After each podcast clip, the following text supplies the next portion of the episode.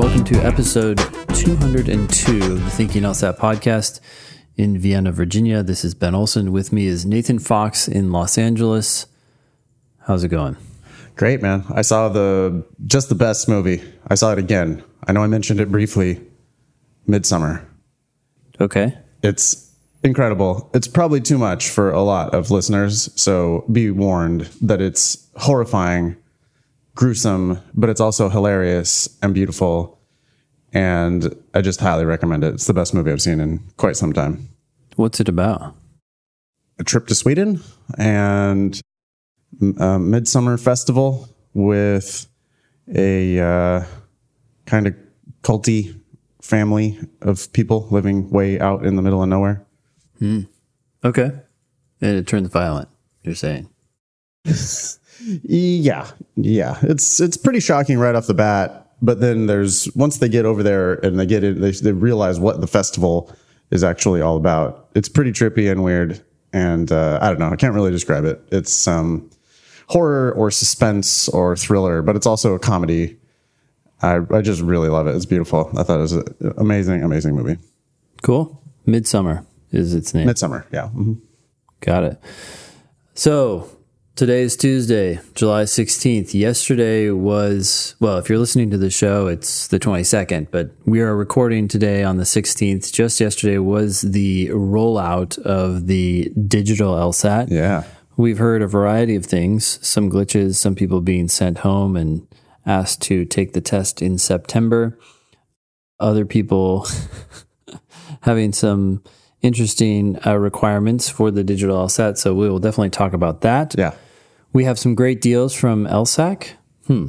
Oh, great. Yes. Those packages. Yeah, yeah. Great. In air quotes. Okay. Great deals from LSAC. We have an email from our favorite dean of all time, Dean. What's his name again? His name is David Faigman. Faigman. He's- Okay. Yep. All right. quite a he's he's a rec- recurring guest on the show by now with every time he sends out his 5000 word emails about UC Hastings. yep. Anyways, okay. So from him, uh, we get an update. We also are going to review a personal statement and we're going to tackle uh, prep test 71, question five, and if time, maybe another question. Hey, so I saw on the Facebook group the other day someone mentioned that we should have a thinking personal statement podcast that's solely dedicated to personal statements. I was curious what your take was, was on that suggestion. It's a lot of I don't know. It's, it's a lot of work. I don't know. It is. It is hard to uh to create one. Get a whole new subscriber base. and uh I don't know. I think I like mixing I like the mix. I like talking about LSAT stuff and law school culture stuff and admission stuff and personal statements are part of that. Yeah, it's a good suggestion. I just don't think we're doing it. Cool. So upcoming events. August 1st is your last day to register for the September LSAT. You're not going to get your July LSAT score until August 28th, so you need to make that decision now. The sense I'm getting from the July LSAT was that it seemed to go well for quite a pe- few people. I mean, we always hear people who love it, we always hear people who hate it, but I, I feel like more people are liking it than hating it this year. Do you have any sense of that so far? Yeah, I'm to everybody I'm talking to says they killed it. I mean, there's always the, you know, one or two people who have like a panic attack or whatever and just lose their mind and choke. Mm-hmm. But almost everyone who took it yesterday is reporting positive things. You know, glitches with the administration of the digital notwithstanding.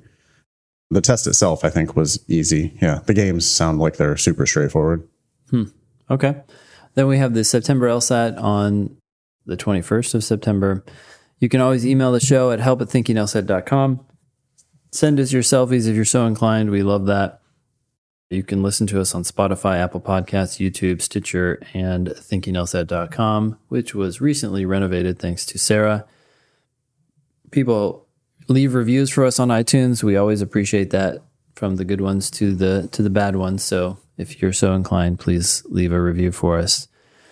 We have some demon updates or reviews. What is this? Do you want to read some of these? Sure. This is just, I don't know. These are testimonials, looks like.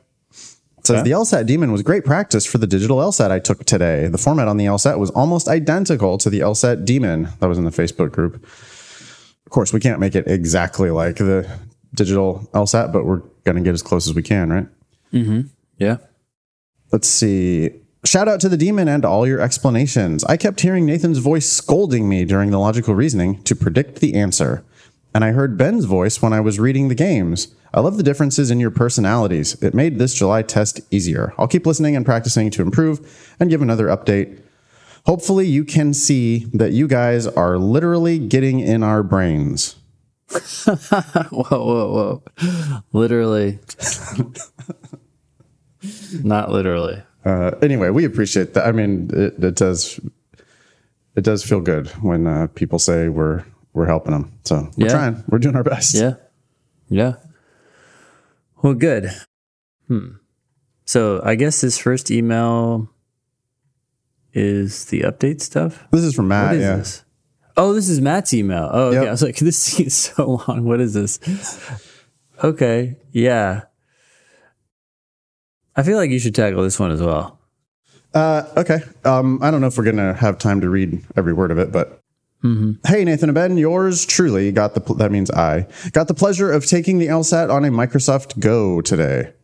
Commence all the eye rolling towards LSAC. Yeah, this is he. So I'll, I'm going to paraphrase a bit. He he said that he they didn't even start checking people in until after 12:30 here in downtown LA at the hmm. Grand Hotel hmm. they finally got everybody seated and uh, about ready for the instructions at 1.30 p.m i thought this was absolutely hilarious. The tablets have a kickstand on them ben. Yeah. and you're allowed to use the kickstand but only to three inches. So the proctors had to come around and ask people to lower their tablets. That's insane.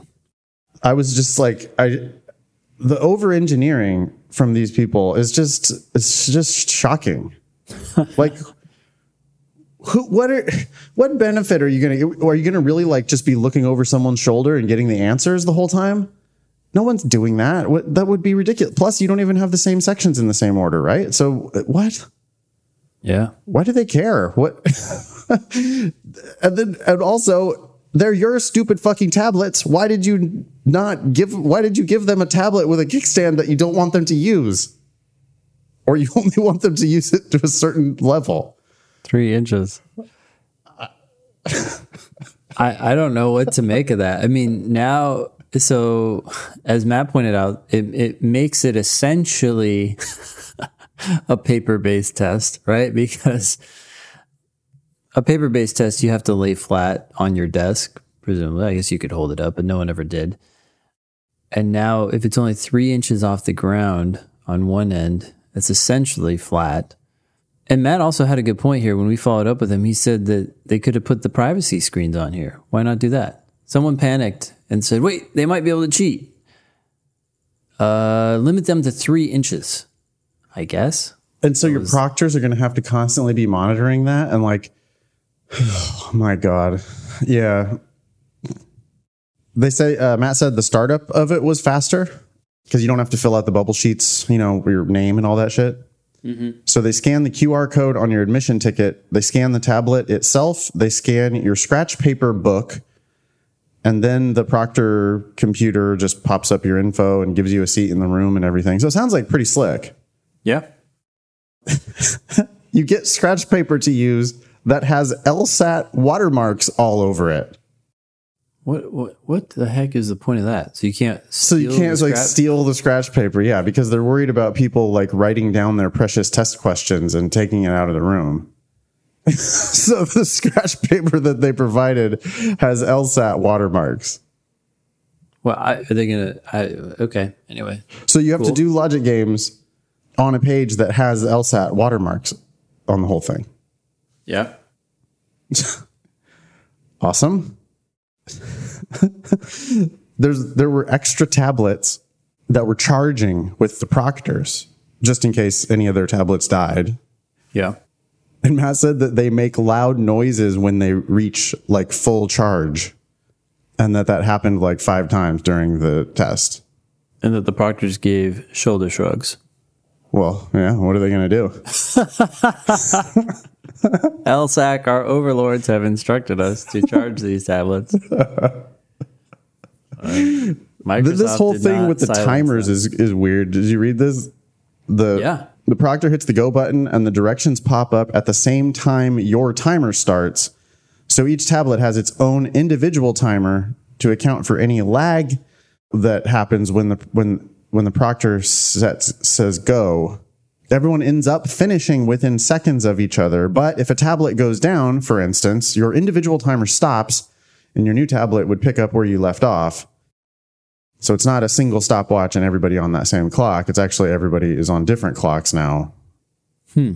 Okay. Yep. So wait, so if your tablet goes down, you get a new tablet, your timer resumes where you left off, which makes sense. That's you know, you get your 35 minutes and it's their problem that their tablet broke.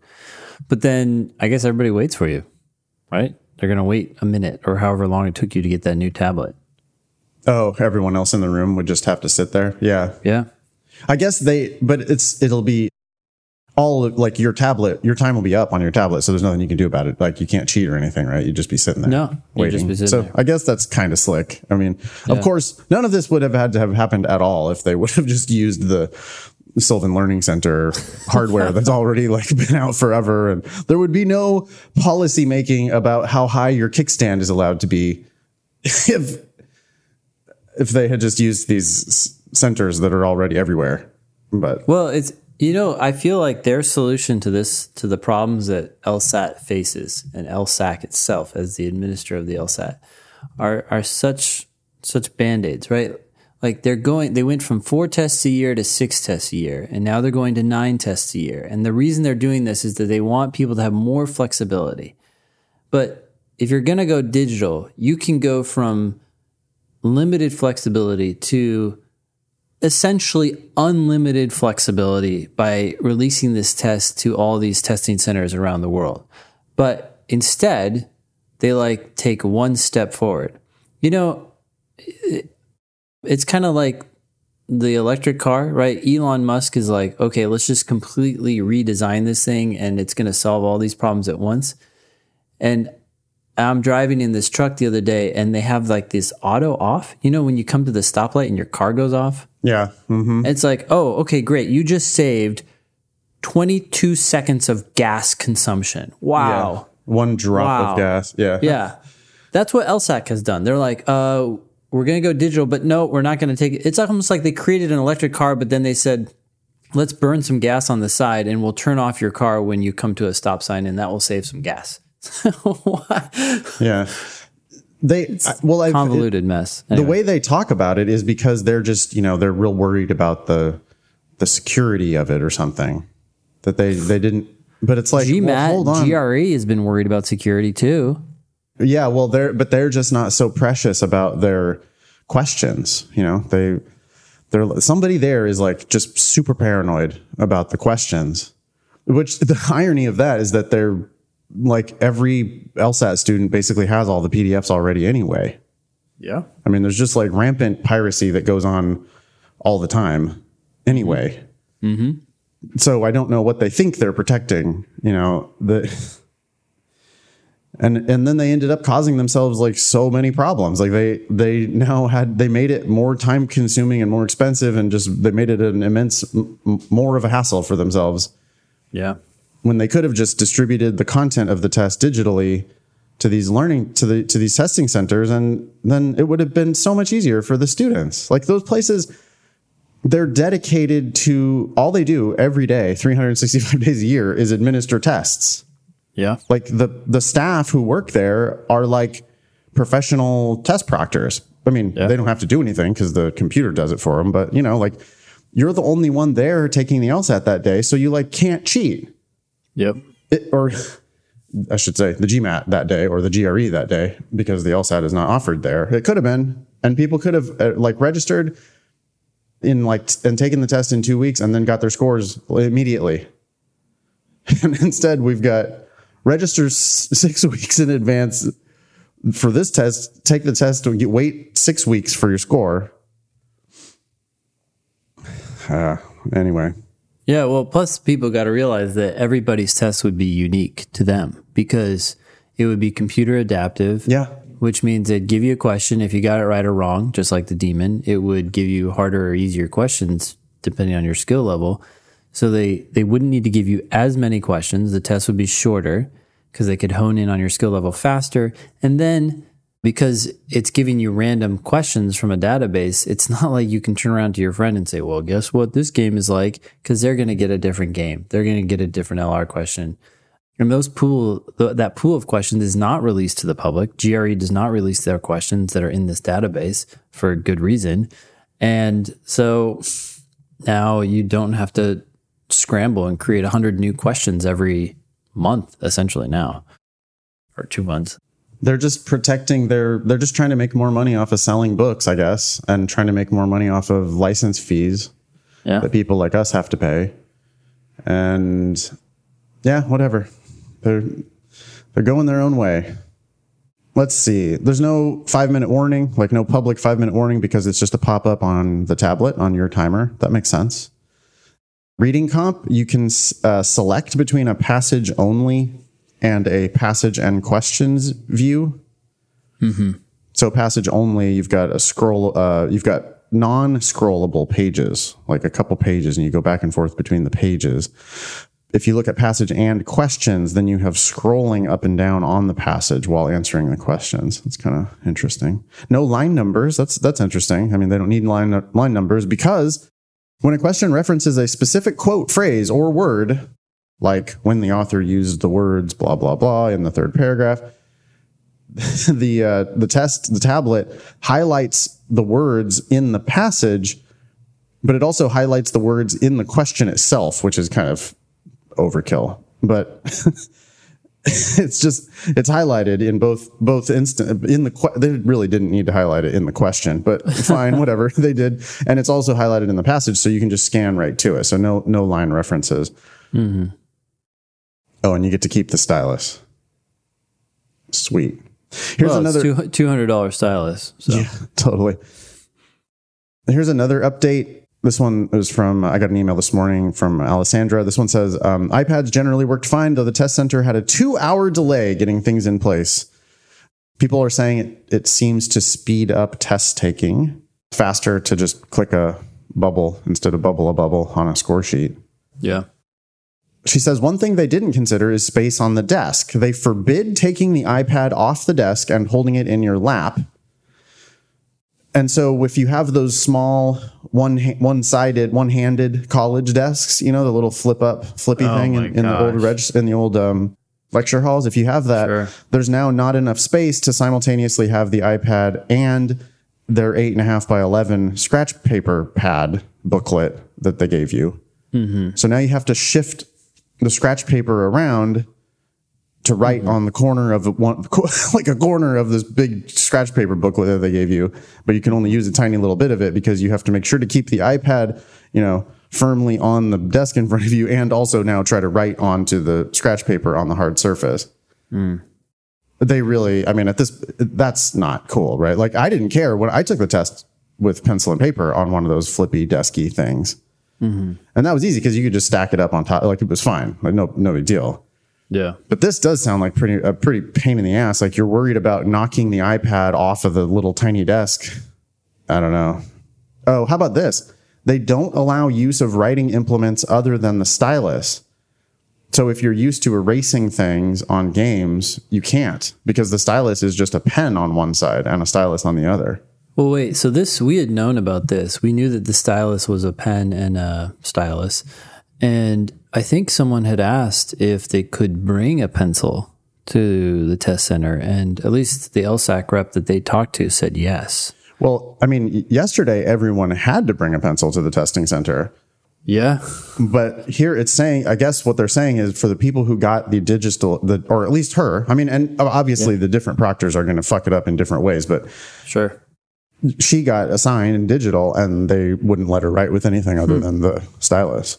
That's really interesting. I mean, you shouldn't be erasing on the logic games anyway, right? Like I You don't really I- need to. N- you you need not to. I mean, because it's better to save your diagram, your like mini diagrams. Oh. I right? agree in general. Sometimes though, I will declutter, and so I have erased, but it's very rare, and it's not it's not uh, essential. I would say. Yeah, and instead of erase, I would always just scribble it out. You know, I mean, you can just line it out. It's just it's faster. So anyway, people are sounds like going to have to get used to not potentially not erasing at all. Hmm. I think that's about it. Did you have any other updates? No. No. Mm-mm. Cool. All right, so we move along. We should. Okay. So. Uh, oh, oh, I, I do have one more.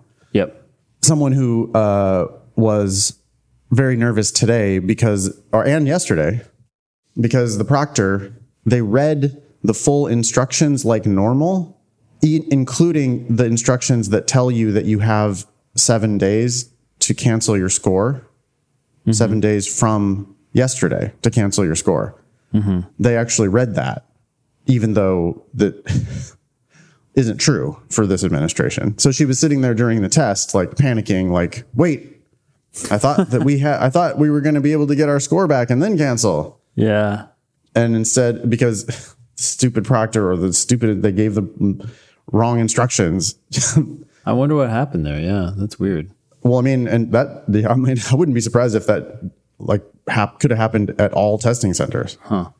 They just left the boilerplate in there and didn't. It's weird because it seems like they've thought through so many things or tried to.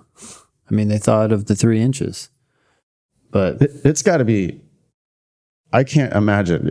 Like we proctor one test in our class, you know, our classroom, and we have like, we. It's like we know what that requires. yeah, there's, there's always it- questions. There's always confusion. They're doing it nationwide with like hourly employees who like they're just they're they're making like twenty dollars on a Saturday or a Monday to to do like to to do just I mean four days a year right? Or six nine days a year. Like they're just not they can't possibly be trained. They can't it's not Yeah. it's like just not possible that they would have well trained like proctors who actually know what they're doing. Yeah, so just, for sure, you need to be like just ready to roll with the punches on the day of the test because you just don't know what's going to happen. It's just going to be weird. It's always going to be weird. Mm-hmm. right. Want to look at these packages? yeah, Are these new? I hadn't seen these before. yeah. I hadn't seen these either. I mean, some of these packages obviously have been around, but combining stuff together, I've never seen that. Yeah, I had never seen this package one and package two. So I had a student who was registering for the credential assembly service or registering for the LSAT, registering for the credential assembly service, and um, justifiably whining to me about how much everything costs. But Wait, wait. What's what's this law school report? that's What- the what- report that that's the report fee, dude. The report fee that the credential assembly service for every school you apply to, that's the $45 per school. Holy smokes! I mean, I, I I would assume that if you sign up for the LSAT, you now have like an account to keep your information, and then you would just if you've got to pay per school, fine, but then you you pay your forty five dollars for each school to that you apply to, but you have to pay an additional one hundred and ninety five dollars just to have this account. It did, what? Why? It doesn't make any sense. Well, it does if you assume that LSAC likes money. Hmm. I mean, it doesn't, of course. Yeah, we've complained about this a million times. Like, there's, if you, yeah, you, you sign up for the LSAT, that costs $200. You sign up for the credential assembly service, that costs 195 just so that you can have this mandatory credential assembly account where they, you know, they do, they, they like have to collect all your Yeah, You do have to Transcripts. send in the transcript. That's true. the mm-hmm. LORs, whatever. Mm-hmm. Okay. But then Fair they enough. have a digital version of you. They have a they have a digital file, Mm-hmm. and they charge forty five fucking dollars for every school they send that file to. Mm-hmm. And I mean that's that's it, I don't they don't even probably have to do anything at all. Like you do it, you you're the one who like says apply to this school, blah whatever. And I'm Mm-hmm. sure that on the back end that just like shows up in you know UCLA's queue of applications yep. So they do literally nothing for that $45. If you apply to 10 schools, that's $450 Yeah. for for for what? For nothing. Just because they can. I don't know. Anyway, they have these packages where they're just, you know, they're really doing you a favor here. Mm-hmm. They're gonna they're gonna really this is a this is a great deal where you get package one, you get the LSAT, that's worth two hundred. Oh, it includes LSAT writing, by the way. Yeah, did they? Well, yeah, I, I don't know what they mean by that. Like, I thought they LSAT writing has a separate fee now, right? I mean, the LSAT writing is included on that was included for people who took it in June and July, but it's not included for September unless they've decided to change their mind. But this this makes no sense. It's just such a fucking shit show. My God. But okay, so one. LSAT, LSAT and LSAT writing. This is what package one is: LSAT with LSAT writing, the Credential Assembly Service, and one law school report. so LSAT and LSAT writing is worth two fifteen because the LSAT mm-hmm. costs two hundred and the LSAT writing is it costs fifteen. The Credential Assembly Service costs one ninety five. Sorry, just to correct you on that. It, the initial 200 does cover the writing as well. Because look at the top line item. LSAT includes LSAT writing, 200. I, but I don't think that's true. I don't think Oh, nor, I, if you sign up for. September, I don't think you get LSAT writing included for your 200 bucks. Hmm. Okay. All right. Otherwise, why do they have standalone LSAT writing? it just makes no sense. Oh, I think no, no. I think they have standalone because if you want to take it again separately, just do it again, do it again. What kind of an idiot would you be if you did that? I don't know, but there, that's an option. I think. I took. I've taken the. L, I've gotten a perfect score on LSAT writing a hundred times. I take it every day. I like having the virtual LSAT proctors looking through my camera on my computer. Yeah. I, really, I actually want to try that now. I want to see what that's like. I want to see how they do they watch me the whole time. What's going on there? That's weird. Yeah, you should let me know how that goes. Adding up the value of these pack- of these packages, mm-hmm. the LSAT, LSAT writing, credential assembly service, and one law school report. I added up the component values. It's four hundred and fifty five dollars, mm-hmm. but they're giving you prac- package one for the low low price of just four hundred and thirty dollars. So you save twenty five bucks. Wait, wait. Now hold up. Did you add that 15 or not? I think I did add the 15, which means the component value, if if they're right that the LSAT writing is included with the LSAT, the component value goes down to 440. you So, then it's only $10. a $10 discount, which probably that's the case actually, because that's because then they got package two, and this is where it got really absurd. Okay. So package two includes everything that's included in package one, but you also get five more reports. Those Okay. reports are worth $45 each. Well, they're not worth $45 each. They just charge $45 each for them. Suggested retail price. yes, right. And those, so the five more reports is worth $225 more, but the package itself costs $220 more. So you do get an additional $5 savings. Oh my gosh. you save five dollars and you risk of lock like locking in six schools that you or five schools, I guess, that you would may not end up using. But if you Yeah. decide to use, you would you risked five dollars by not getting it. if you are hearing my voice right now, please, I beg you, ask schools for application fee waivers, but also ask schools to waive this stupid law school report. They can. And if they have to pay LSAC $45 for that report, so be it. Yeah, that's a good question. I wonder if they do because although the law schools essentially govern LSAC between each other, they'd probably want other schools to pay if they're all. Otherwise, it becomes a free for all, and no one would charge. Well, I mean, that's what that's that's just we, we got to do that. We got to make that happen, right? Like every please everyone ask every single school you apply to for an application fee waiver and also make sure you ask them for the free you want them to waive that law school report fee as well. And if they cuz they can and it's really easy for them to do it. They have a back end thing where they can just log in and you they just click a button basically and now you don't have to pay that law school report to the LSAC. Yeah. So, you know, apply broadly, apply to 10, 15, 20 schools. And just get fee waivers from every single one of them because there's no reason for you to be paying a thousand extra dollars for these stupid report fees. Yeah. All right. All right. Thank you.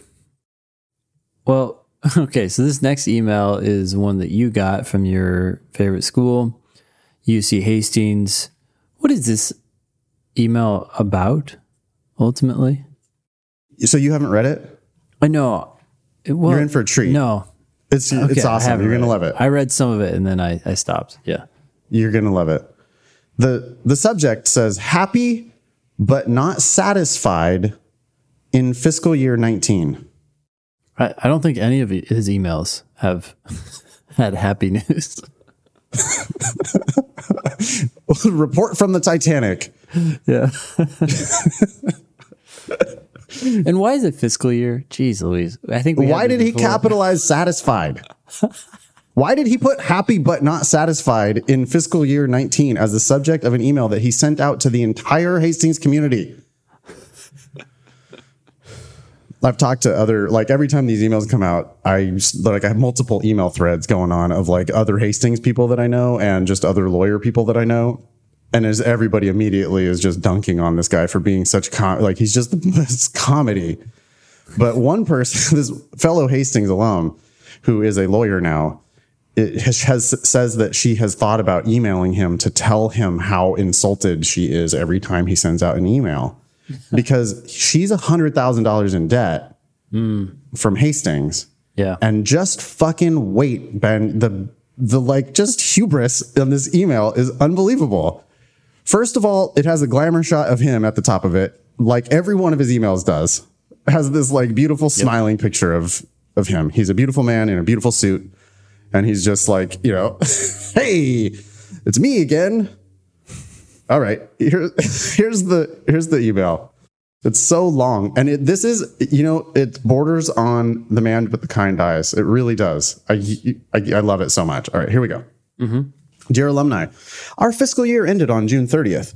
Although law schools are not merely about money raised, alumni giving is an important part of a law school's success. Indeed, sometimes the story of just one alumnus slash alumna can speak volumes. I have such a story, and I'll tell it referring to this particular alumnus by his initials, JB, though I did inform him that I was using the story of how we became friends in this message.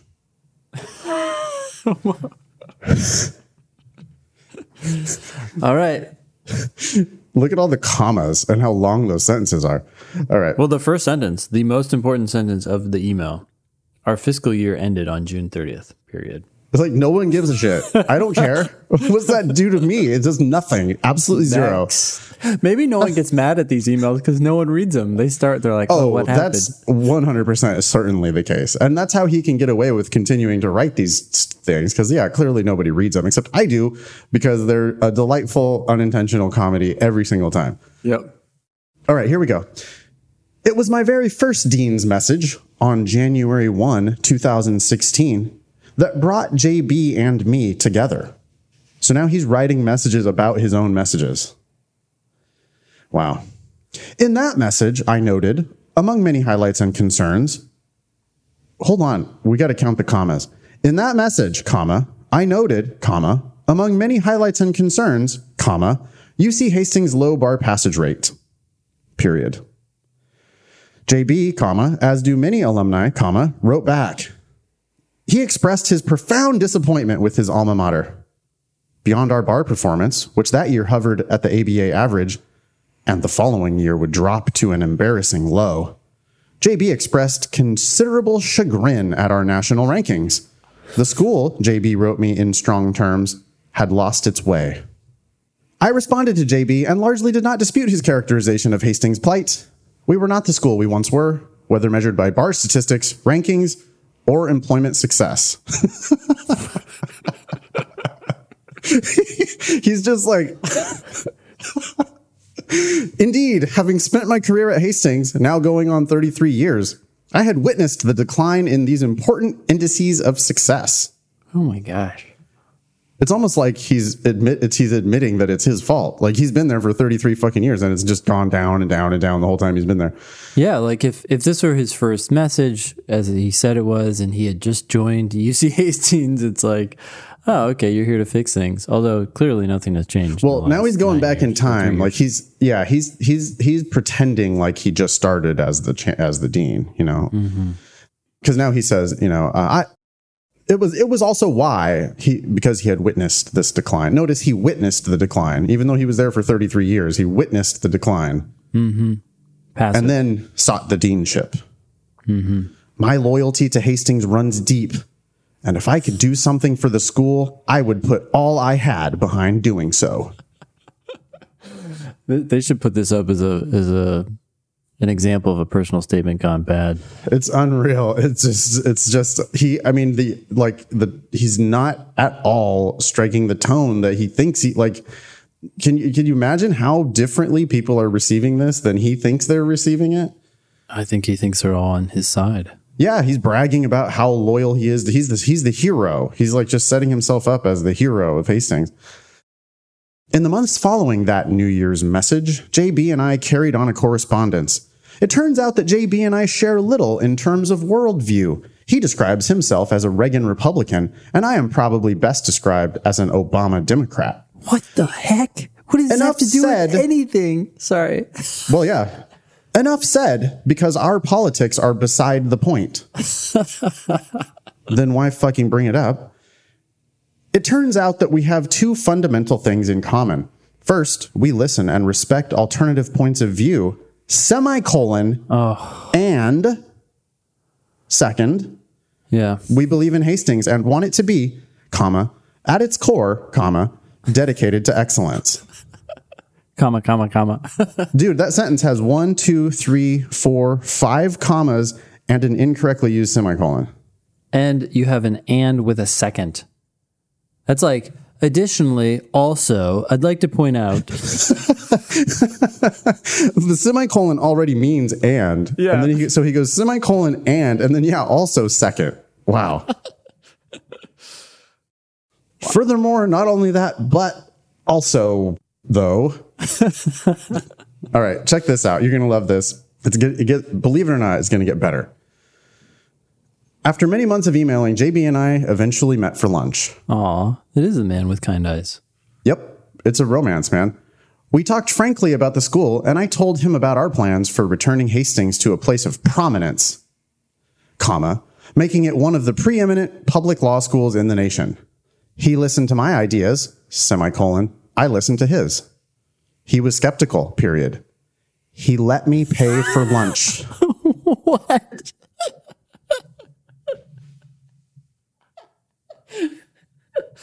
It was our first date, and he paid for. Oh no, I paid for lunch. Yep. He paid. Yep. David Faigman paid because he has not yet fully romanced JB. So he had to pay for lunch.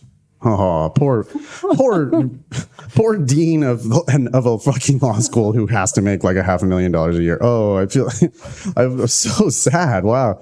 All right. What is going on? Like you I can't even make know, this man. stuff. I don't. I don't know. I. I don't. I don't know.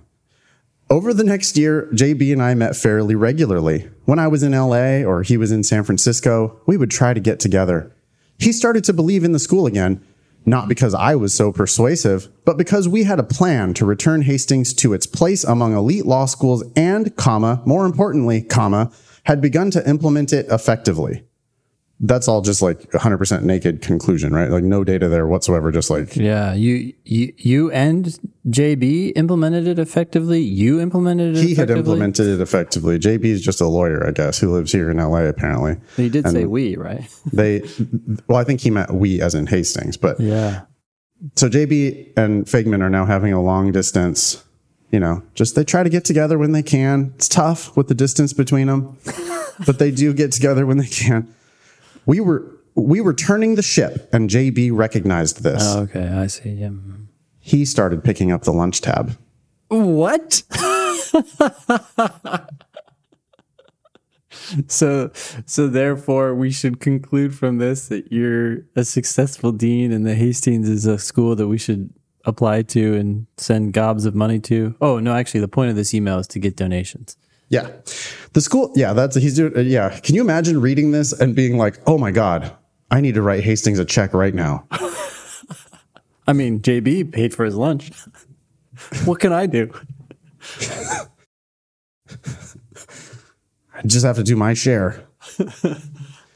the school has put into place numerous initiatives to improve bar performance, comma, which have already begun to show success.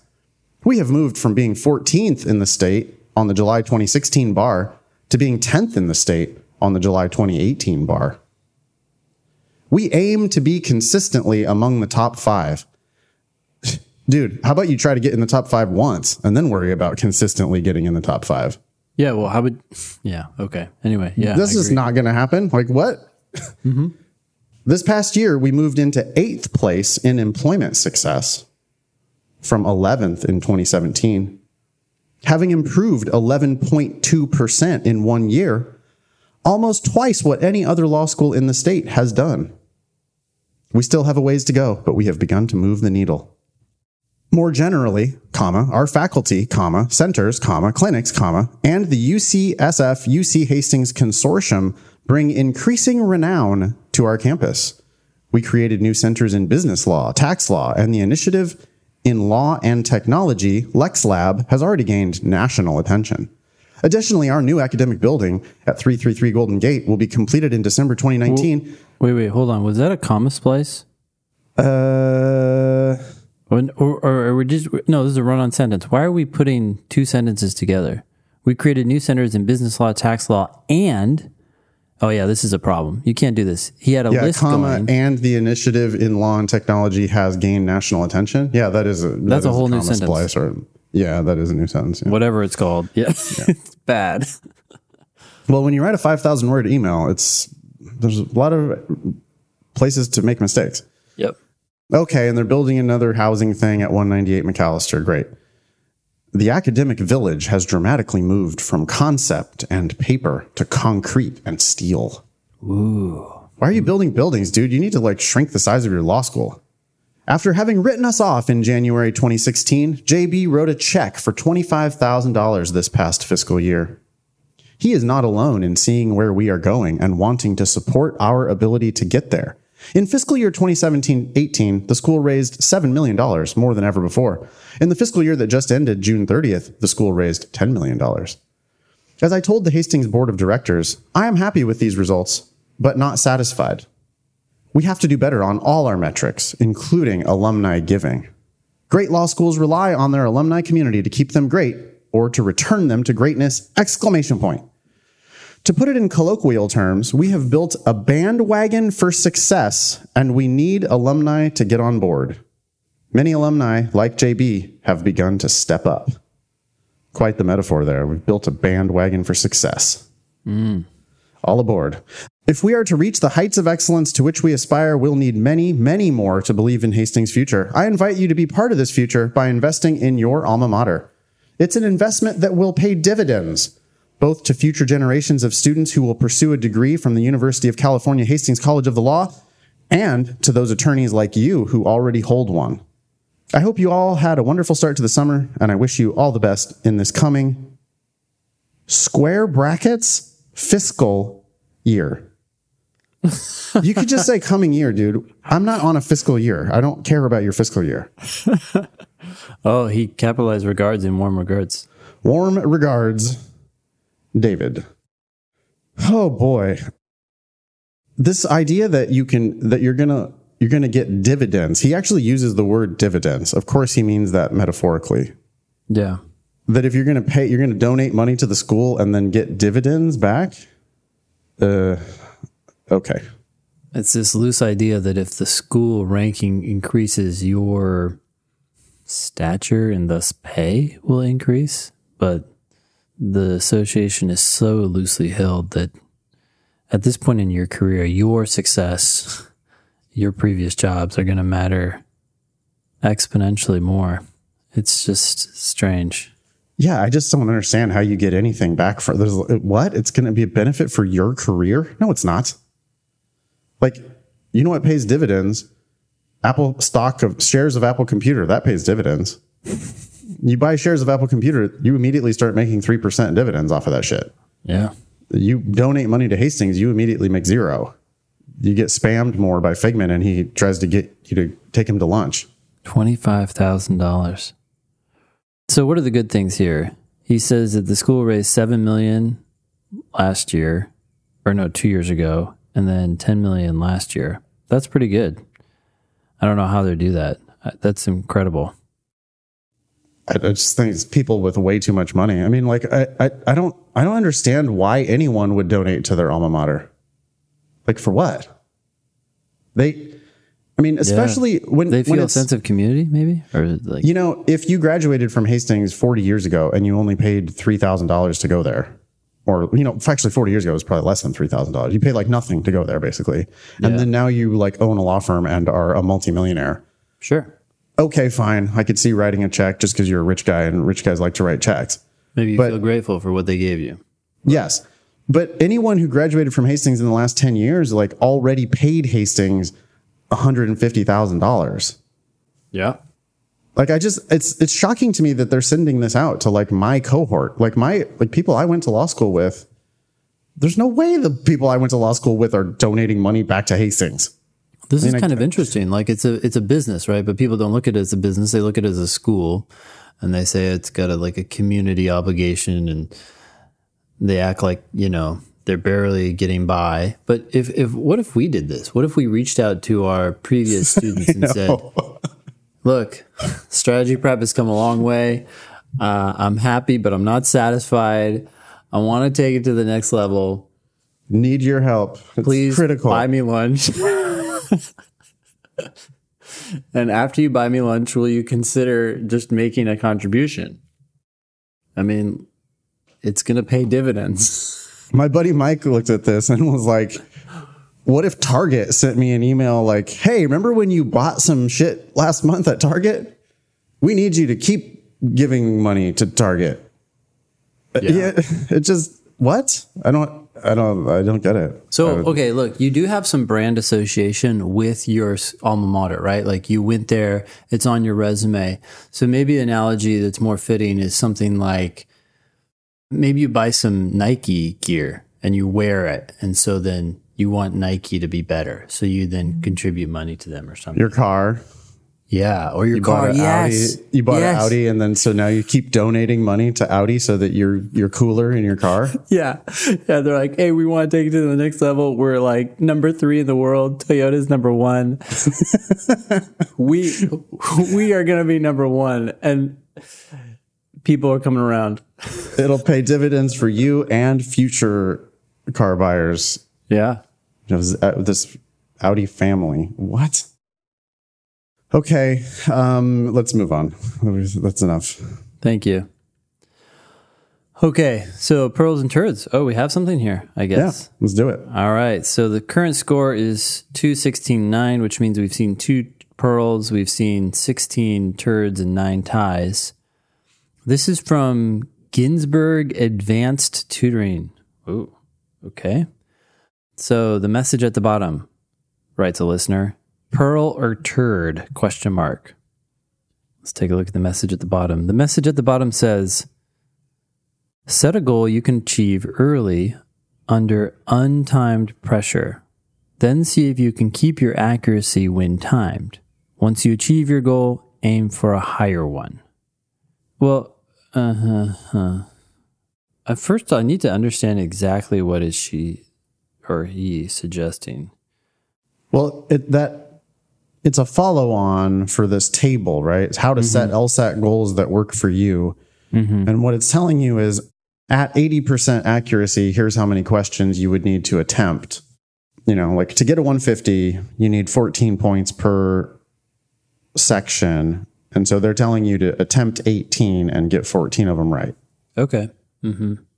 I'd rather that you attempt 13 and get those right and then guess on everything else. I mean, that's probably easier, I think. To get 14 points, it's probably easier to just do 13 and then guess on everything else than to do 18 Sure. with I mean 80% accuracy is like not good, right? Like that's not so that it it gets a turd for that for just even suggesting 80% accuracy. Yeah, you, in the score tracker, I tell I, I wonder if they're actually getting this like from us in some ways. Because in the score tracker, it says if you have below 80%, you're going way too fast. And I just did that because it's like a blanket number. Yeah, which yeah, I guess that's what they're doing here. Yeah. But I, it doesn't mean that 80 is good. It just means that if you're below 80, there's definitely a problem. 85 still might be a problem. It Yeah, I. I think you should have 100% accuracy on games. On the questions you attempt, you just either figure it out or you don't. And then on the logical reasoning and reading comp, I mean, 90 95% accuracy. yeah. You just you can't you just you can't be successful by missing questions. That's just not how it's done. So anyway, what do you think about this advice? Seems like they're they're vouching for this 80% accuracy and they're saying set a goal you can achieve under untimed pressure. Under untimed pressure. Then see if you can keep up your accuracy when timed. So first set a goal untimed and do that and then start timing yourself and see if you can keep your accuracy up I'm not exactly sure what the advice is here, but if the advice is think to yourself how many questions you can do in 35 minutes without worrying about finishing and get 80% of those correct, then I think it kind of makes sense. I would say, yeah, probably 90% of those correct. But other than that, it kind of like I do tell people all the time you got 25 questions, you can't do 25 questions in 35 minutes. What if you did 18? Like, how many of those do you think you could get correct? And sometimes people don't know, right? Until they like just start doing the questions. But some, for some reason, setting a lower goal, like, lets them mentally let go of trying to get to 25. It's like, well, what if you only had to do 18? Oh, that's a huge relief. Good. That's how you should go into the section. You should go into it relieved, knowing that you only, quote, have to do 18. And even then, you don't have to do that. But sometimes people need a number to give them permission to let go of the higher number.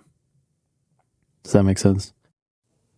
sure i guess it seems kind of unnecessarily complicated way of teaching the idea that you need to focus on accuracy but i mm. guess people Oh, it's just like people have a goal, and so what we're trying to do is you can you can replace that with nothing, or you can replace it with something. And I think that some for some people, maybe even a lot of people, replacing it with something is is an easier step. Like hmm. just saying do whatever you want is kind of challenging. I guess. My philosophy is do one question at a time and get it right. And like Yes. not not have a like a goal for what? Your goal is to get that question right. Do that. Then move on to the next one and see how far you get you know? But you you need to like just work diligently for 35 minutes and get them all right. I don't know. I agree. So what do you think of this advice? it's not a pearl. It's not a pearl. I'm not There's even sure something there. exactly what it's suggesting, so that's kind of a challenge. Mm. Hmm. tie i don't know it doesn't it's like the general if the general sentiment is slow down then okay Yeah, I think there is there is an attempt here to do that, right? They're saying if you're and it is saying if it's unachievable to get 80%, you need to slow down. And that's true. If you're not hitting eighty percent, there's a problem. Yeah so let's give it a tie Sounds we're up to two pearls 16 turds and 10 ties Oh, this next email uh, calls us Mr. Fox and Mr. Olson. whoa All right. Oh, this is a personal statement. All right. Let me. Okay, I'll just read this. Okay, Mr. Fox and Mr. Olson. Greetings, gentlemen.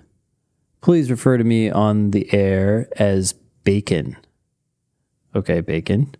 I plan on attending law school this year and would love it if you read my personal statement on your podcast. I've listened to every episode and made great use of Mr. Fox's Logic Games Playbook, 100%. Logical Reasoning Encyclopedia, about 70%. Mr. Olson's Score Tracker, what percentage did you use it? and a bit of the a bit of the LSAT demon. Okay. I sat for the LSAT four times last year with 33 additional full tests worth of timed sections as practice. and with a diagnostic of 141 in January, scored 145, 145, 146, and 150. Okay, let's see what you have to say about these scores. These scores aren't stellar by any means, but combined with my 3.73 LSAC GPA, my numbers are within range of excellent scholarships at a handful of regional schools. Throughout university, I was committed a committed student, and moving forward, that is the strength I will rely upon. Okay. Interestingly enough, on the last day I took the LSAT in November, I was not only at my school of choice, but it was also on the same day as my final Spartan race of the year. So in the morning, I was taking a standardized test, and in the afternoon, I was crawling under barbed wire and tackling a number of other obstacles in the outdoors. Anyway, I'd really appreciate your feedback, guys. Exclamation point. Sincerely, Bacon. Hmm. So Am I to interpret this to mean that Bacon got a 150 on his last official Yep. LSAT?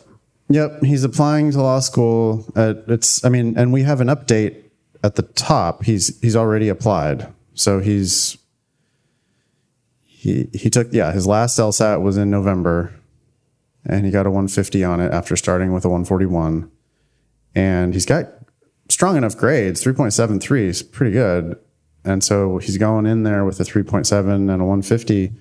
But you know, which normally I would be cringing, but he said he's you know trying to get a scholarship at a regional school. So that and that might be enough to get him a full ride. So if that's enough to get him a full ride, great. If that's not enough to get a full ride, though, I don't.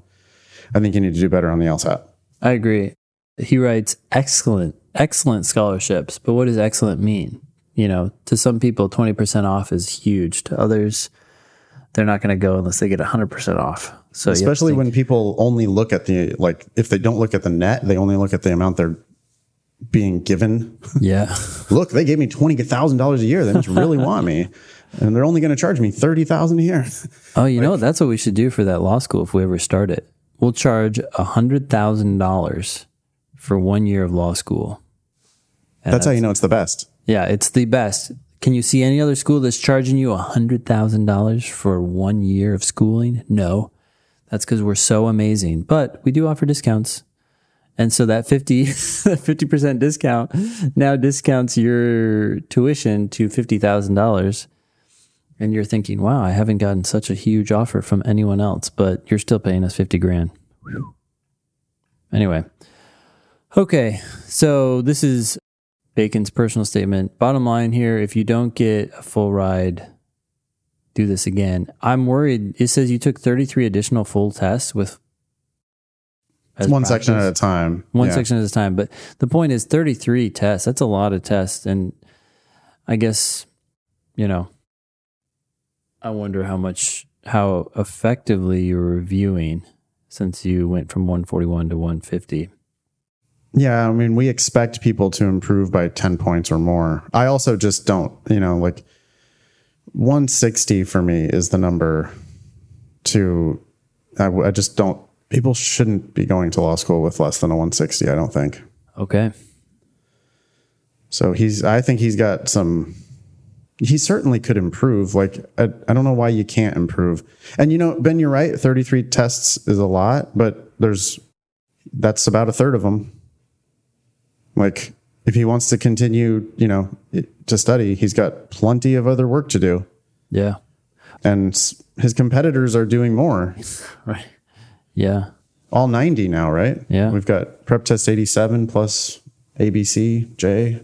Like, there's just, I don't know, I, lawyers work extremely hard, like crazily hard. And so, you know, if you think 33 practice tests is like, that's all the time and energy you're going to give the LSAT, well, okay. I mean, but other people outworked you. Mm-hmm. Other people, other people definitely underworked you as well, but a lot of people did outwork you. I mean, a lot of the, the reason why it's hard to get to 160 or 65 or 170 is because people are like working their asses off.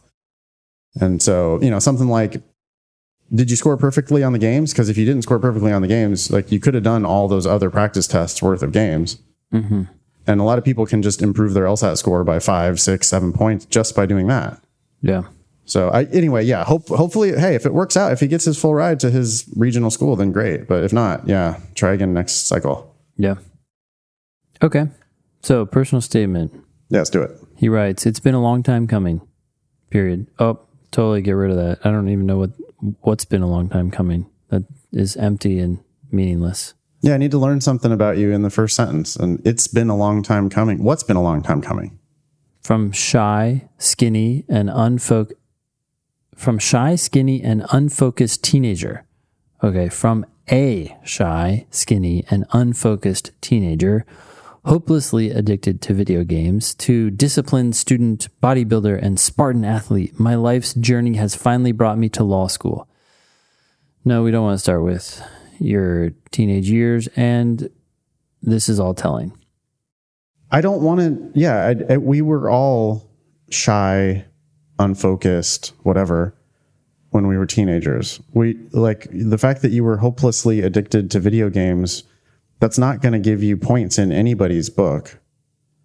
And then now you're telling me that you're a disciplined student. Well, okay, I see your 3.7. That's pretty good. I also see your 150. Hmm. telling me that you're a Barden bodybuilder and Spartan athlete is, you know, that's actually like, okay, that's a, something, right? That's a fact about you. Cool. Sure.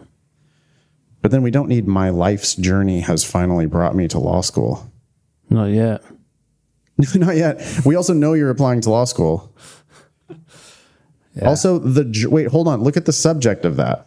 My life's journey has finally brought me to law school. So the journey Was brought you shy there. and skinny and unfocused.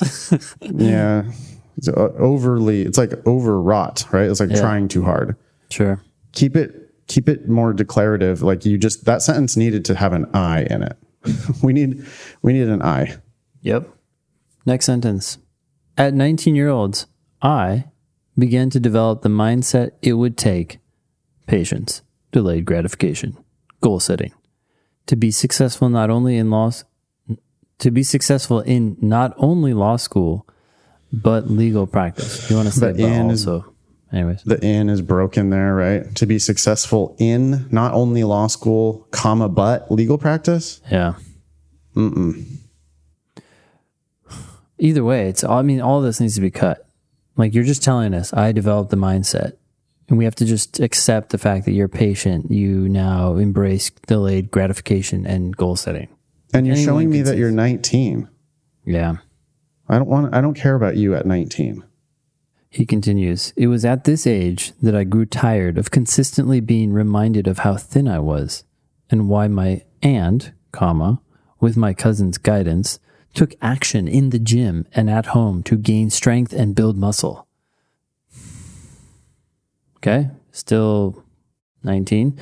In the 10 years since the summer of 2009, my life as a fitness practitioner, replete with time, certifications, work experience, and competition, has seen me come out of my shell and grow into the man I am supposed to be.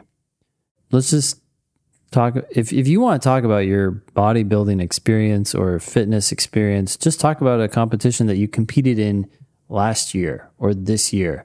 That would speak volumes. That would say, oh, okay, you've clearly trained, you've clearly become successful, and I don't need to hear about all the backstory. Next It's- pair. It's weirdly like. It's got this tone, like this weird, like macho tone to it. It does.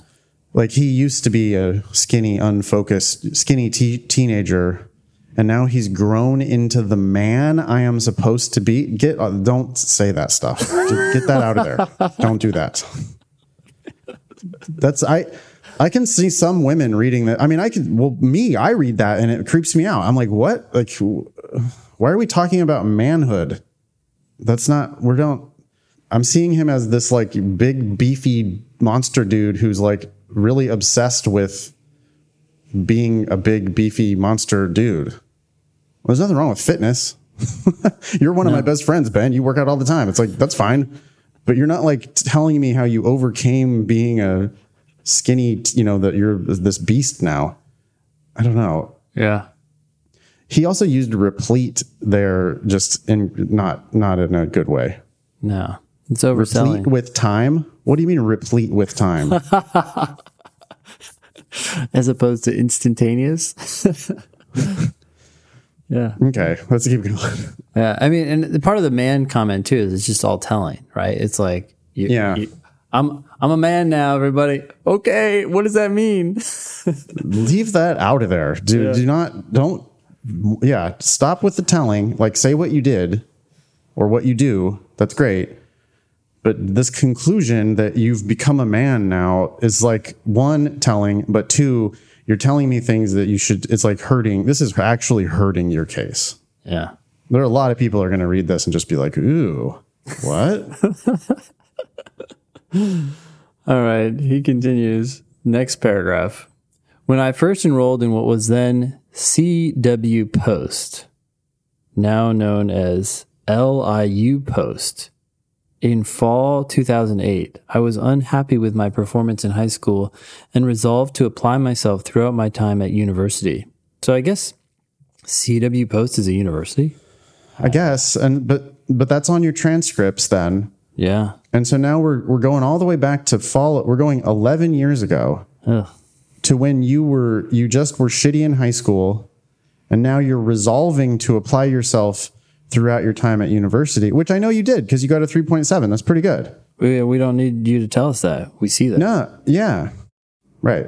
Why are we? What have you done? You're now a 29 year old. Like I don't care about what you did when you were 19. Yeah. He continues, my interest, bacon, by the way. I just.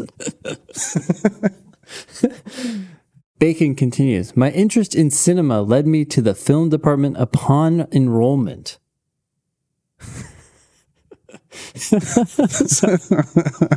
It's on your transcript. I don't know what else would have brought you to the film department besides an interest in cinema. We get that you had to enroll to take these classes that are on your transcript.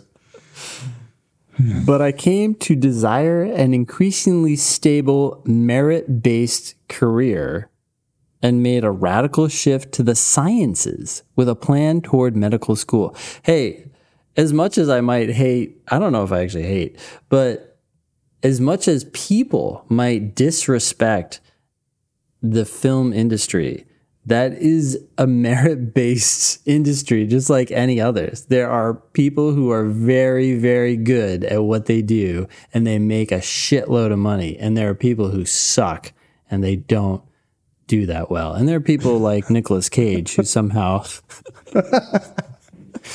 make money anyway. But that's a merit based career. It is. I live in Hollywood, actual Hollywood, and I walk around. Like I went to the movies last night, and I had to walk around a movie that was being shot on my street here. Yeah. and they work those people work their fucking asses off and they're geniuses who get so rich and make beautiful things so yeah it's like what do you mean yeah the the i mean sure wanting stability i get that Sure. Because it ain't stable It's but, not stable. No. but it's yeah it is merit based maybe more than more than most other things i don't know Yeah. Well, I mean, merit based is a weird choice of terms here because almost Yeah. everything is merit based. I mean, it may not feel like that. There's a lot of injustice in the world, but when push comes to shove, people want to give their money to people who at least appear to be successful, and that's generally correlated with actual merit. But okay, so radical shift to the sciences with a plan toward medical school. With a plan toward medical school? Also, none of this happens. like he doesn't do these things because he's now applying to law school, which we are well aware of. So it's like I started in film and then I wanted a more stable career. So I went to medical, but then that didn't happen. Yeah, so you're you're a little bit all over the place.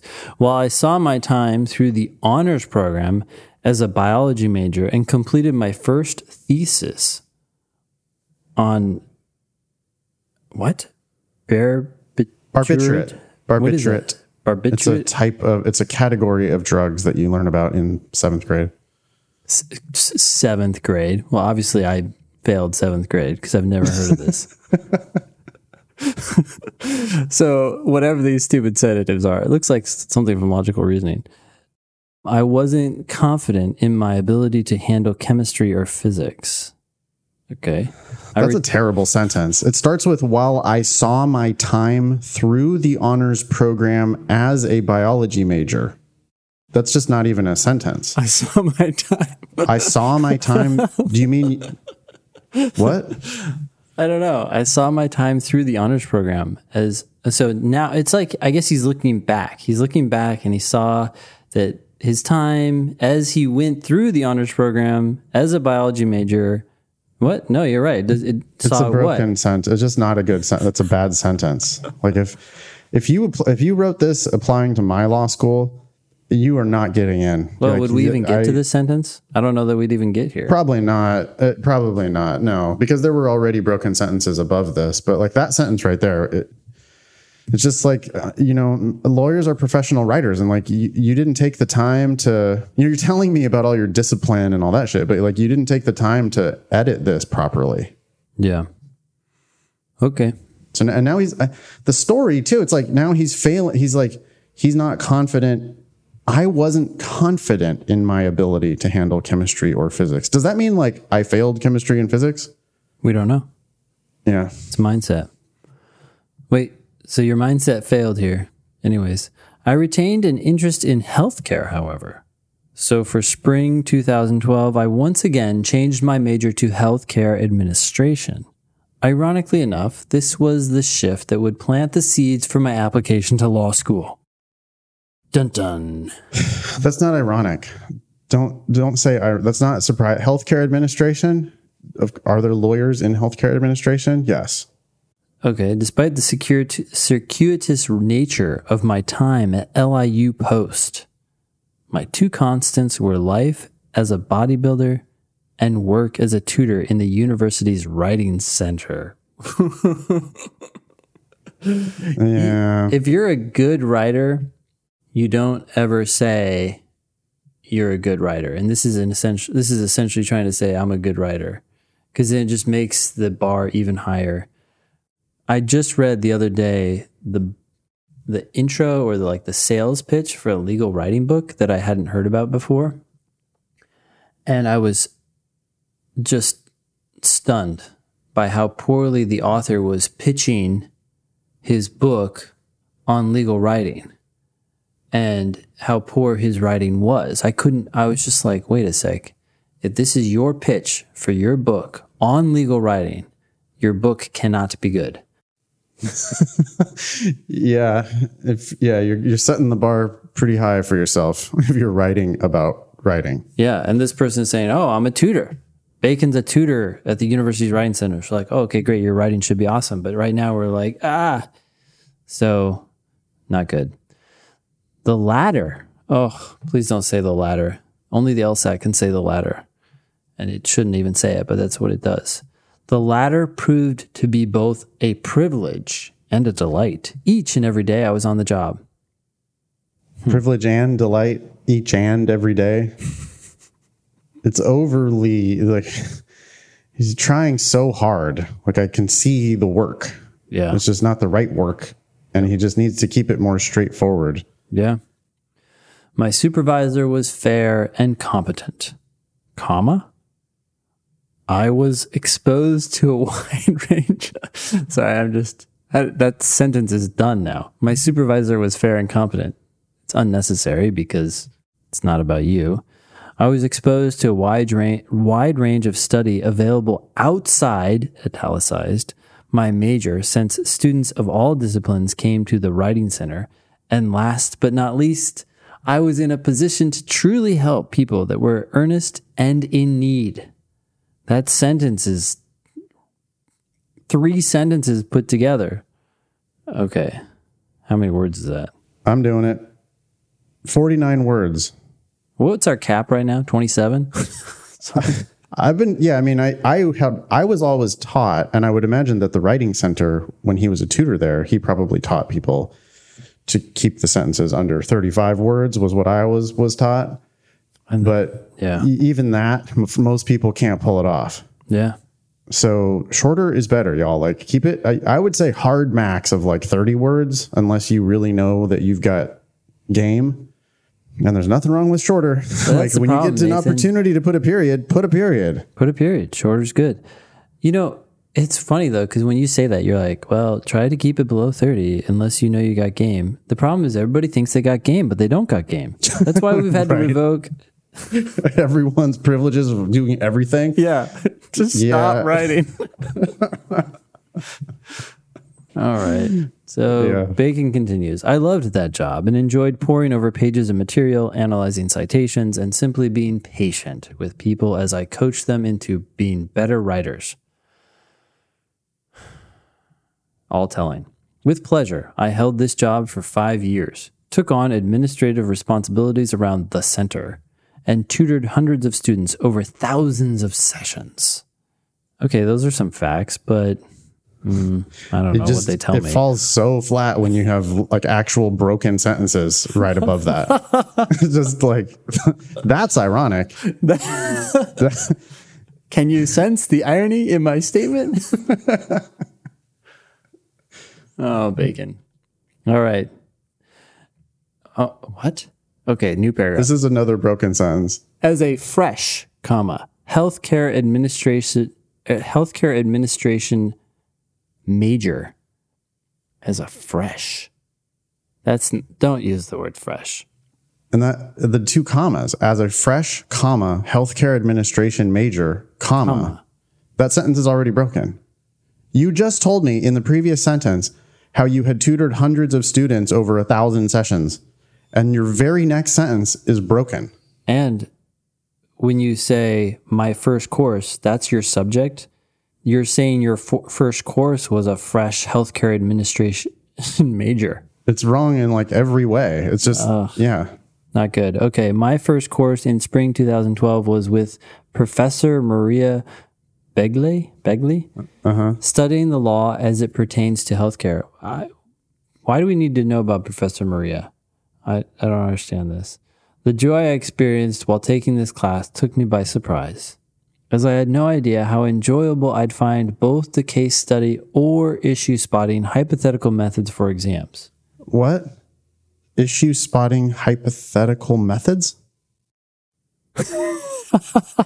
I, I understand the phrase issue spotting. That is a Yeah. thing. Case study, I understand. But hypothetical methods for exams, never heard of it. As an attorney who has been to law school, these approaches, oh, dear God, the approaches are not attorneys who have been to law school. No, they're not. As an attorney who has been to law school, Professor Maria would have to say, these approaches were certainly familiar to Professor Begley, Begley, and I took them quite naturally, securing. Took to them quite oh, sorry. naturally. I took to them quite. I took to them. Why do we care about your professor then? They were familiar to her, and you took to them quite naturally, securing. yeah, uh, that's also she was she's an attorney who has been to law school. Yeah. I would hope so.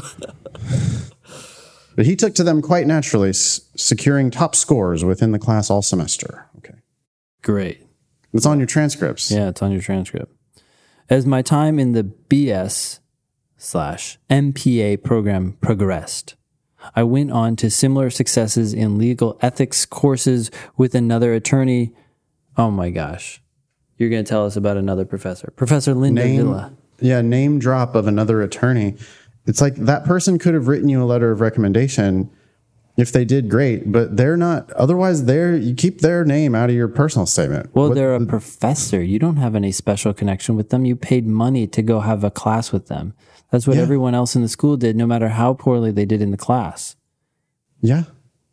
All this is also on your resume. You said you secure, secured top scores. Great. What are your top scores? Show us. We don't need to hear you tell us that you did that. As a matter of fact,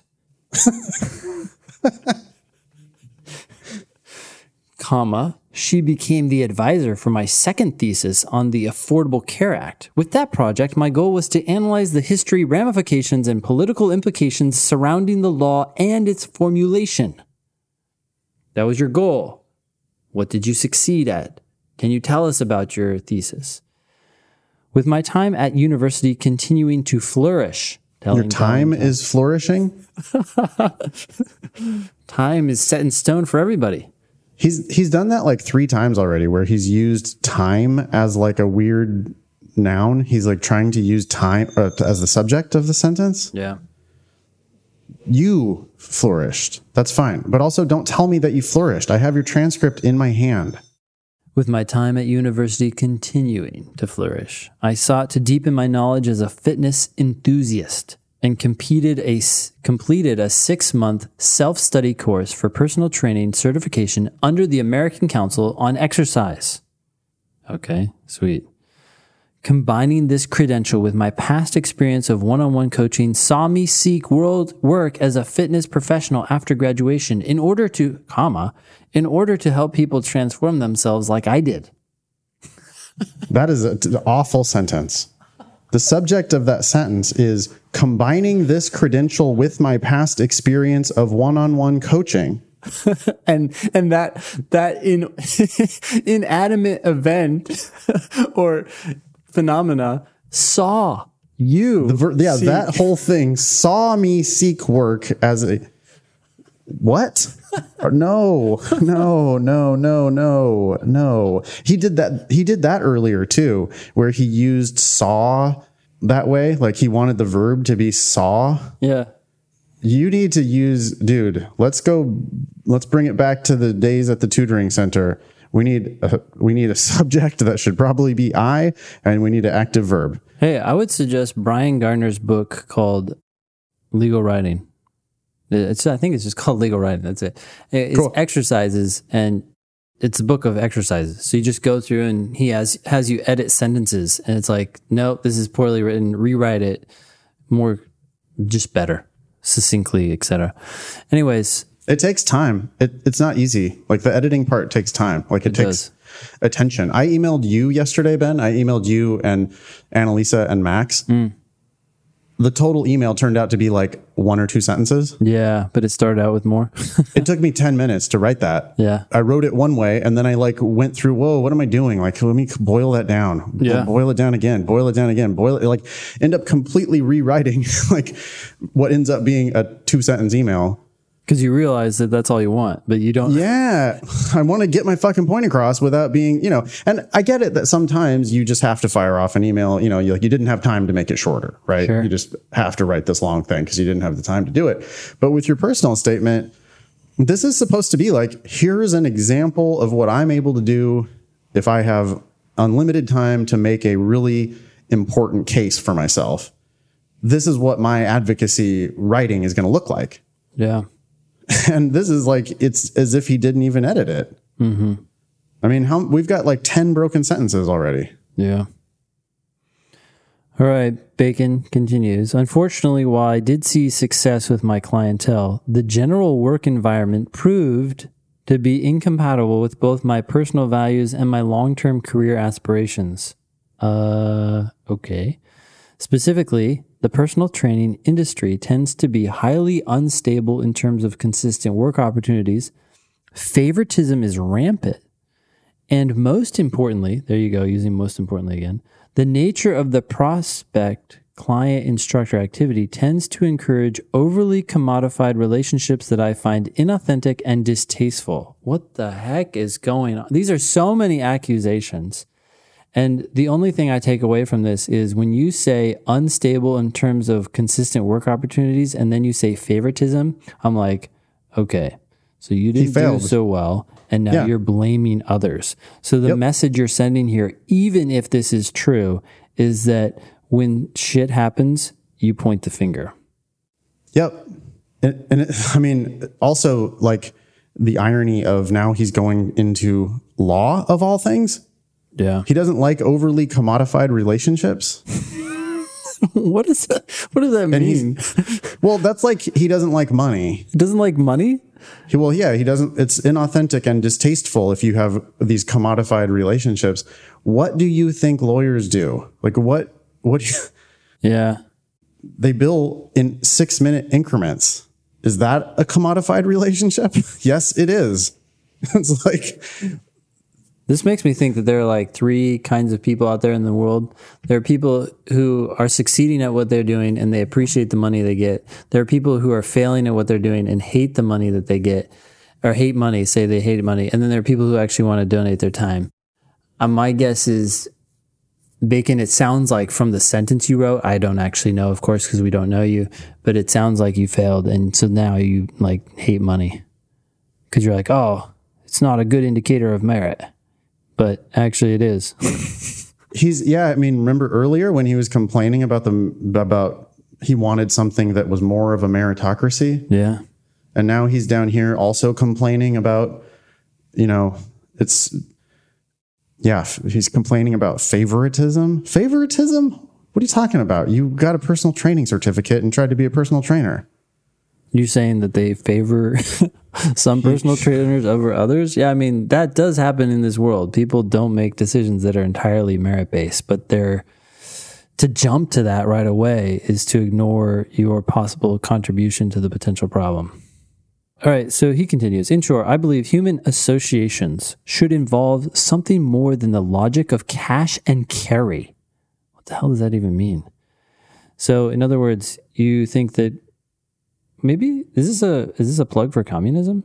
Like what? Yeah, he does, he doesn't he didn't like being an entrepreneur. It sounds like he didn't like the idea that he had to like go get clients and get paid for working. yeah. He he thought that you know that was a inauthentic and distasteful thing. So he doesn't want to be. But I mean, this is it's not a good look because you're you're making me think that you're not gonna like be able to cut it. Law school is like serious. It's like intense and serious, and you have to like go out there and get it for yourself. And he's not looking like somebody who's going to go get it, right? He doesn't want the logic of cash and carry. Well, then good luck competing for these jobs. Like lawyers, 90% of the time are fighting over money. Well, and if you don't like going out and getting the business, you just like working. Someone else had to do that. That's what partners do. They bring in business, and the associates below them work on the business. Yeah. Anyways, that being said, that being said, upon my resignation, resignation. Okay. I returned to school, committed to the LSAT, patent bar exam, and remaining science courses as required by the USPTO. I once feared. Ah, so life was harder. Now I came back to something I feared. I don't fear it anymore because it's not as bad as Okay. life. I am very, okay, never ever use the word very ever. Not even in your personal statements, not just in your personal statements. Don't use it anywhere ever.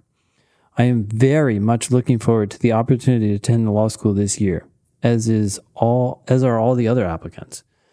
Broaden my social network with like minded individuals, participate in law review, and specializing uh, that's not parallel, in intellectual property law. Patents drive society. Holy smokes. What? Another truism from Bacon. And it would be an honor to support and or don't ever say and or by the way, and or defend the gifts of creativity born by the brightest minds in our world. Jeez Louise. This is such it's like such so disconnected from the previous sentence about involving the logic of cash and carry. Patents are the logic of or depend on the logic of cash and carry. Thank you for both reading my story and considering my application to your institution. I'd be happy to answer any additional questions you might have.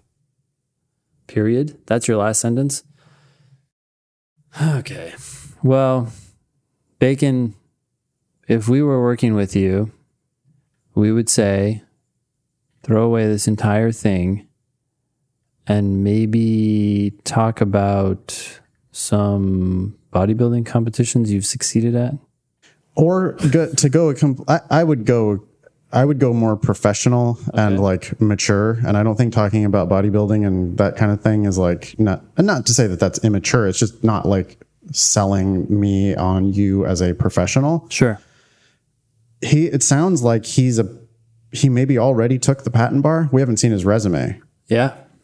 But if he already took the patent bar and these science classes, and if he's already like working as a patent examiner, I would love to hear about that. Sure. Th- there's way too much failure and complaining in this personal statement.